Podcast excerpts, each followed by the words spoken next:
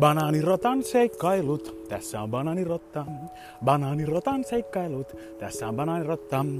No niin, heipä hei, rakkaat mussukat ja pussukat ja kaiken kivan kuuntelijat. Nyt on se taas se aika vuodesta, kun alkaa joulun odottaminen.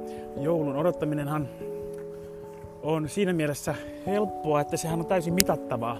Ää, jos siitä kun joulu kun alkaa, ää, niin aikaa on vähemmän kuin viisisataaseitsemänkymmentäkuusi tuntia siihen, että koittaa jouluaatto, jota noin yleisesti pidetään tämän joulun odottamisen kannalta tärkeänä merkkipaaluna.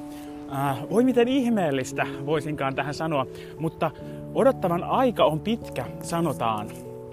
Miksi niin sanotaan? Sillä eihän odottaminen aina ole niin kauhean pitkää, vai onko? Mutta selviää, että joillakin ilmiömuodoilla saattaa odottaminen olla paremmin lapasessa kuin meillä, joilla hanskat on välillä hukassa ja maskien takaa vain huudellaan täällä. Mutta mennään siis epistolassa siihen vaikeaan aiheeseen, eli odottamiseen. Koska norsu saattaa odottaa kaksikymmentäyksi kaksikymmentäkolme kuukautta, isosarvikuono kuusitoista kuukautta, kirahvi viisitoista kuukautta, pullokuono, delfiini kaksitoista neljätoista kuukautta.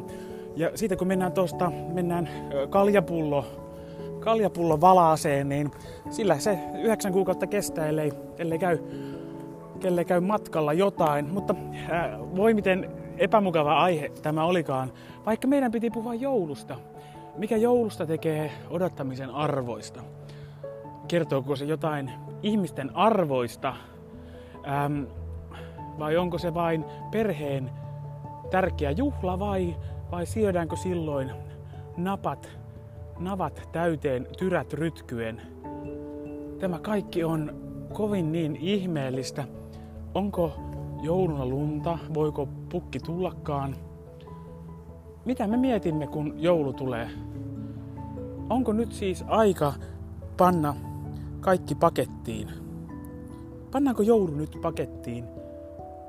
Paketti suuhun ja raketti suuhun, sanotaan uutena vuotena.